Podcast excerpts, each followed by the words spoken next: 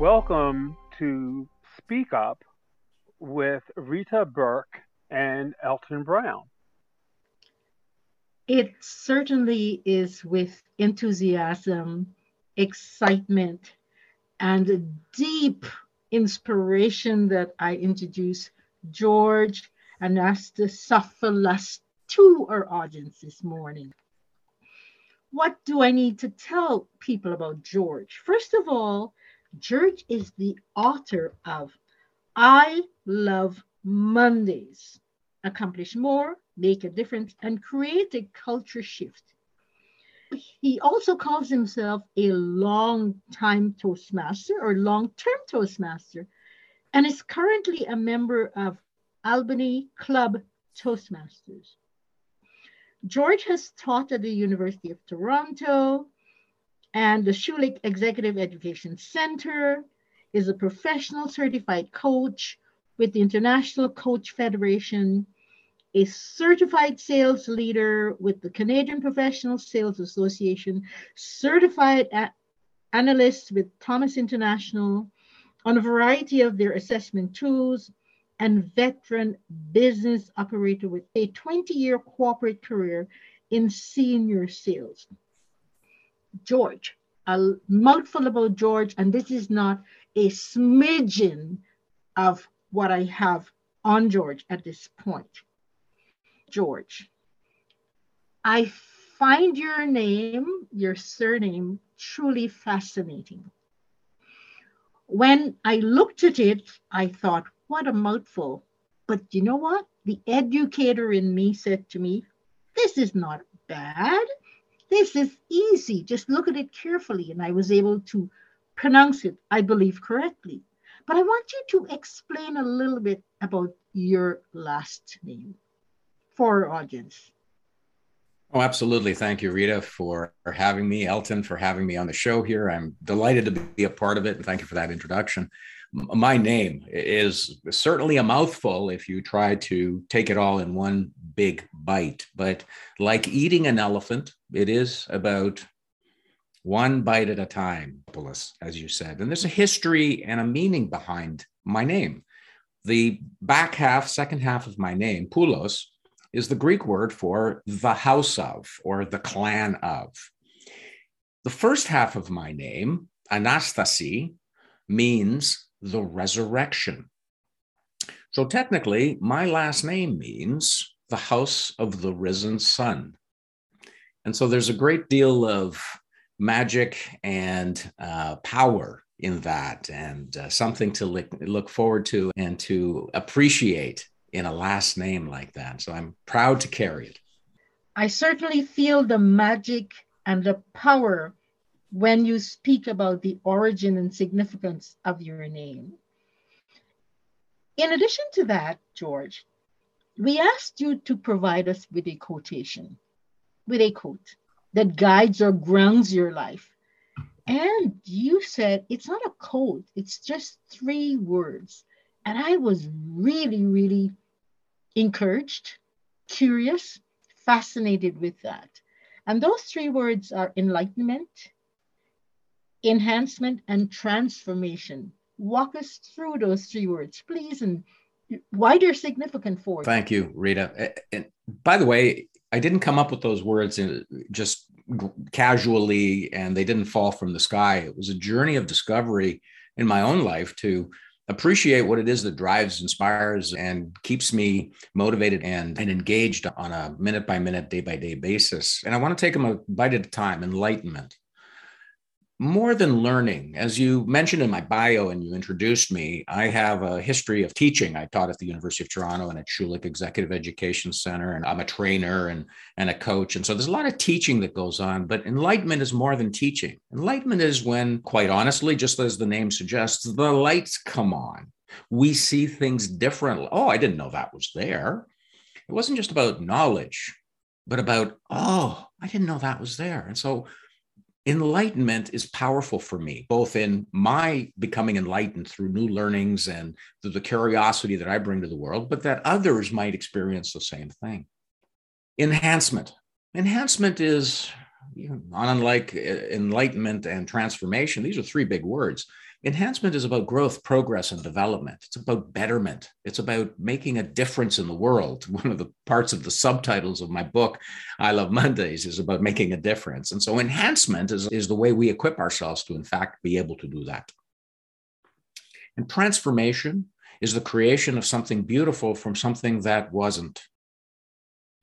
And that's the way I see transformation in life. As we go through life, we become that much more powerful, more beautiful, more radiant, more able to perform, more able to contribute at our highest. We transform into that.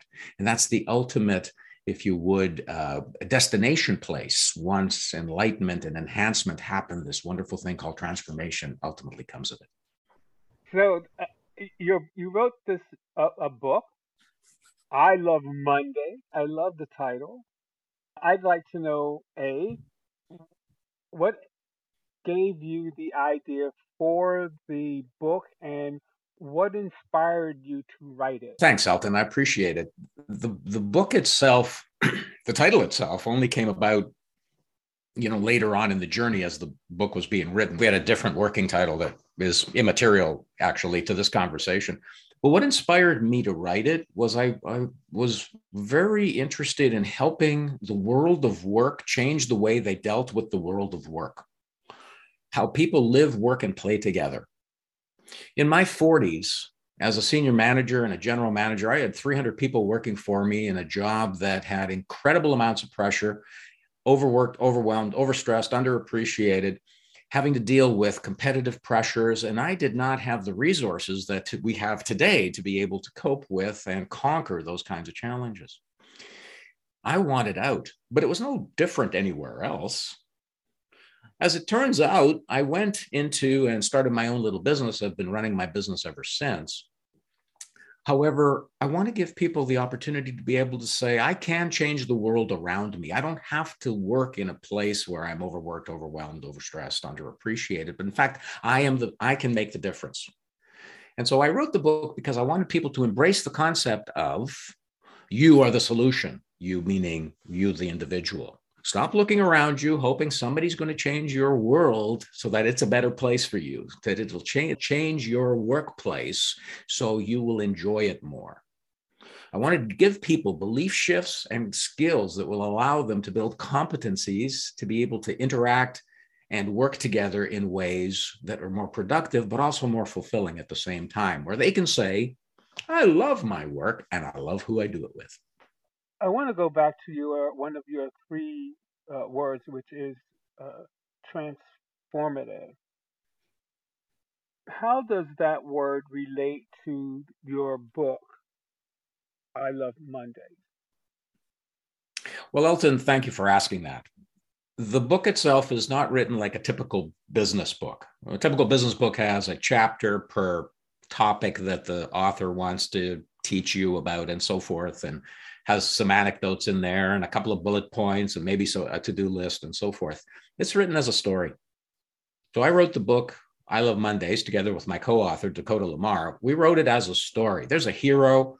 She has her challenges. She's somebody everybody can relate to. She commutes into the city. She has a loving family, a home in the suburbs, but she finds herself on a gerbil wheel, and the gerbil wheel is going faster and faster, and she's struggling with this. And it's a story of the ups and the downs and her journey of transformation from where she is, where she looks in the window and says to herself, what happened to you? She says to herself, what happened to you?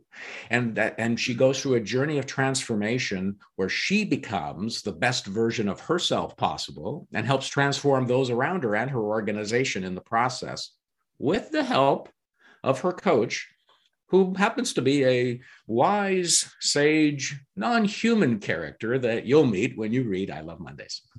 So as you look at the world of I Love Mondays, I wanted people to be able to get up and say, TGIM on Monday morning, not, oh my gosh, I've got 100 meetings this week. I still have a to-do list from last week I haven't completed. I have a bunch of things that need attention today. I have people and their problems. I have to be the center of attention on everything. I've got to attend all these other meetings that I need to be a part of. I'm shorthanded in the process. Some of my people don't want to come to work. Oh. And statistics show, you don't have to go very far. Statistics show that 2/3 of employees are disengaged in the workplace. 2/3 of employees are disengaged. That means they don't want to be there. And if they are, they're there just doing their thing and hoping to get the day over with. According to the American Institute of Stress, 25%, one in four people are stressed and burned out. And that 1 in 5 have been driven to tears at work. Let me repeat that. 1 in 5 have been driven to tears at work. This is the workplace that we're creating. The Great Resignation has been said to be the thing that most executives and managers are going to have to cope with and deal with as we move our way through the 21st. The Great Resignation is happening all around us because people are no longer saying, it's just the way it is, I'll have to suck it up. But in fact, are realizing they have a choice to say no. In my book and in my work, what I try to do is equip people with the enlightenment, the enhancement, and their own transformation so that they're able to deal with, change their environment, create a culture shift, accomplish more, make a difference, as is identified in the subtitle of the book. You are a Toastmaster, and what better thing could you possibly be?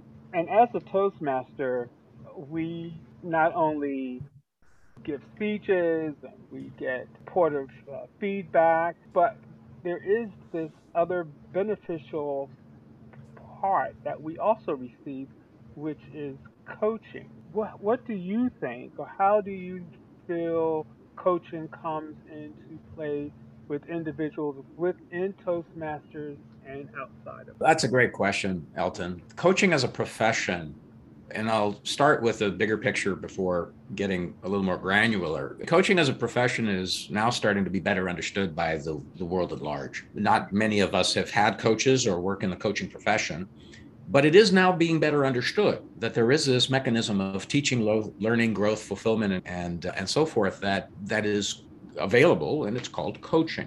And I've been a coach for many years. As a matter of fact, I'll share a quick anecdote, if you'll allow me, on coaching. I was many years ago, probably about a dozen or so years ago, 15 years ago, I had just completed a training session with some managers at a packaged goods company here in Toronto. As I completed it, I was debriefing with the vice president of sales, and we were talking about the impact of the training and next steps and so forth. George, my people love you. You did a great job. We've got an action plan. It's all terrific.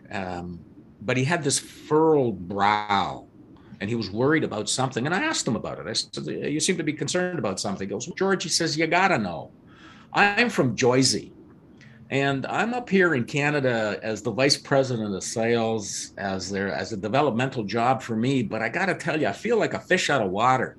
Can you, do you do any coaching? Because I could really use a coach. I'm an entrepreneur. I do training. I really haven't been hired to do coaching by anyone before him. But I know what an opportunity when it shows up. And so I said, of course I do. He says, terrific. Send me a proposal. Let's get started. And by our third meeting, we had a dozen meetings scheduled in our contract. But by our third meeting, he made an interesting comment. He said, George, I've worked with other coaches before, but there's something about you. You're changing my life. I thought, oh my gosh, I better figure out what it is I'm doing, because this is powerful. Wonderful. As it turns out, I then went on to become an associate certified coach with the International Coach Federation. I'm currently a professional certified coach within the federation, and is credentialed in that capacity. And in the world of Toastmasters, within a world of Toastmasters where a meeting takes place and people interact, we're coaching them. We're giving them evaluations. We call them evaluations when an evaluator gets up and delivers an evaluation of a given speaker. But they are really feedback opportunities. And that candor of feedback opportunities in a constructive way, where the evaluator says things that are both complementary of what worked in the speech, content, delivery, mannerisms, facial expressions, and/or gesturing, as well as suggested improvements, are part of coaching that person in a non-threatening, trust-based environment that allows that other person to grow and become the better version of themselves as a communicator and as a leader. And that's part of why I think Toastmasters is such an incredible place to be for personal development. I like that response that you've given in terms of how you became a coach. But there's something else that Toastmasters tout, that they create and they enhance leadership skills. Speak to us about your experience as a leader or being led in Toastmasters. Thank you, Rita. Leadership is about who. Management is about it. And when I say it, the tasks, the duties, the responsibilities, the processes, the issues, the functional technical things that happen as part of it work. Whether you're an engineer, an accountant, a salesperson, a marketer, you name it, there's a bunch of it work that we do as employees and as managers. Leadership, though, is about who. And Toastmasters is about who. Being able to shift our beliefs and our focus to a who focus is part of what Toastmasters do. We don't spend a lot of time talking about the specific things that the speaker speaks about. We make a reference to the content in terms of its organization and its impact and how it was communicated and delivered, but it's all about the who. Our focus in Toastmasters is to help the person get better. That's what a leader does. You see, when people go to work as employees who may not have a managerial role, when people go to work as employees, they go to work most of the time and generally with the following belief: I got to do good work. And there's nothing wrong with that. That's a decent belief, but that's a belief. I got to do good work. When managers go to work, managers who have people responsibility, when managers go to work, they go to work with a very similar belief, and it goes something like this: I got to make sure work gets done. I got to make sure work gets done right. By the way, you know, Peter Drucker, who is the management guru of all time and has written a half dozen books on the topic, has said it as plainly as that. The manager's role is to do things right. Leaders have a different belief. Their belief is, I make people better. And that's what Toastmasters is all about. And that's what my book is all about. And that's what leadership is all about. It's about making people better, helping them be the best version of themselves. So where can we pick up your book? How can we access it? Through a bookstore, online? Tell us. Yeah. Absolutely. Thank you for asking, Elton. It's carried at Amazon. It's available in hardcover, paperback, electronic form through Amazon, audio, Audible through Amazon as well. It's carried at Indigo. I don't think Indigo has decided to carry the paperback or the hardcover, so they have it only in electronic and Audible version. It's available in a variety of audio book formats. Quite honestly, go to my website, leadershipfundamentals.com, click on my book, and it will direct you to the various sites, and you can decide where to purchase it yourself. And in fact, if you'll allow me, I'd like to make an offer to everybody listening to this podcast. If they go to if you go to leadershipfundamentals.com and you want a free digital version, PDF format of my book, just send me an email through the contact us format, and I will send you a free digital copy just for you, but please buy it nonetheless, because I could really use the revenue. You're a Toastmaster, you're a professor, you have all of these things that you're juggling in the air. When you're not juggling, what do you do? What do you like to do to relax your personal passion? Thank you for asking, Elton. It's my philosophy, and what's built into I Love Mondays is this concept of accomplishing more while doing less. And so this isn't all about a flurry of busy, because asking someone, how are you? And them saying busy is like saying I'm breathing, because if you're not busy, you're probably dead in the 21st century. Myself, what I do to relax is a combination of things. It's reading, it's exercise, it's walks. It's just the ability to unwind and connect. The thing that inspires me the most about my non-work time, whatever non-work time I do, is that I either spend it with people I love, where we share, we interact, we support each other, we hold each other accountable for things that are important in our lives. It's either I spend time with my family and interacting with them and spending time together and hugging my grandkids. I'm allowed to hug my grandkids with COVID and everything else that goes around. Crazy times. So that's really important to me, being with my family, being with myself, just me time. That's where exercise comes in and reading and just being with myself. In fact, one of the things I've often missed during the time of COVID is driving, because I don't really drive to too many places anymore. Most of us, I don't have to go to clients because everything is virtual. As a consequence, I drive so little. Well, driving was my me time where I could disconnect and just let my brain unwind, unpack, digest, reflect on whatever's going on, wherever it wanted to go, and allow me to get grounded again. So I miss that to a certain extent. So I try to make time for that.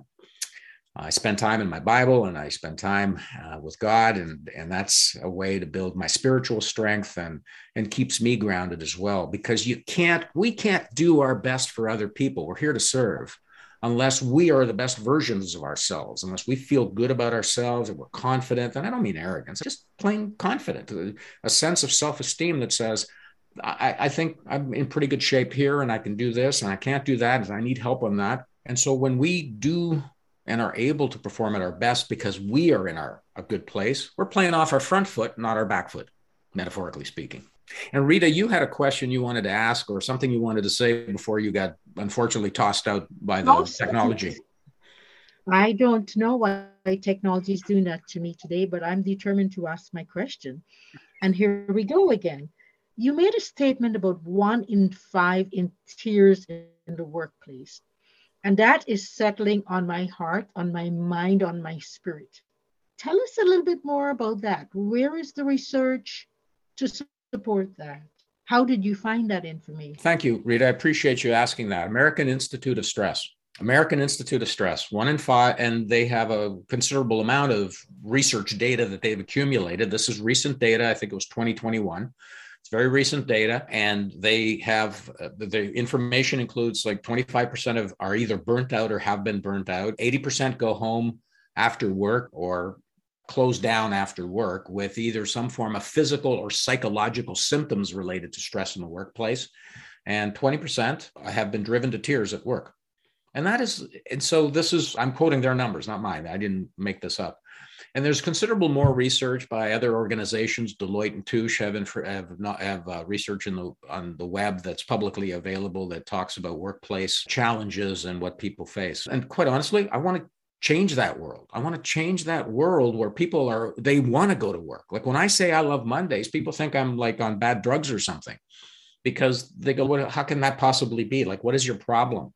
I can't wait for Friday is how most people think, because Monday to Friday brings such pressures and challenges and stresses and so forth.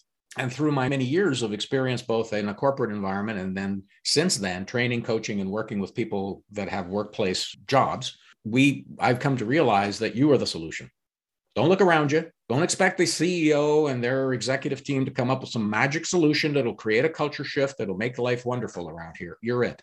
And you can do it. And I can help you do that through a combination of belief shifts from manager thinking to leader thinking, practicing some simple skills, 7 of which are showcased in I Love Mondays, which produce 6 core competencies that will allow you to work more effectively with other people and have them say about you, I love working with you.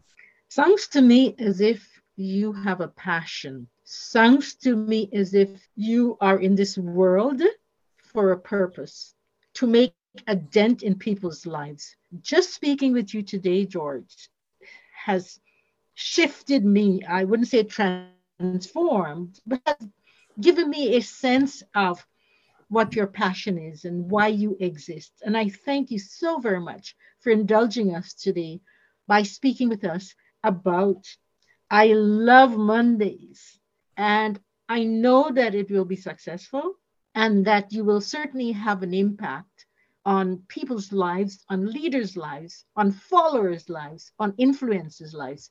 George, I thank you so much. Thank you so much for that. And I appreciate the opportunity you and Elton have given me. Thank you to be here and to share some of my thoughts and to engage in this conversation with you. It's been such a pleasure. And hopefully at some point we can do it again, because I look forward to that as well. Thank you very much. Thank you for listening to Speak Up. To discover upcoming podcasts, please go to www.toastmasters60.com under News and Events. Look for the District 60 newsletter to locate the schedule.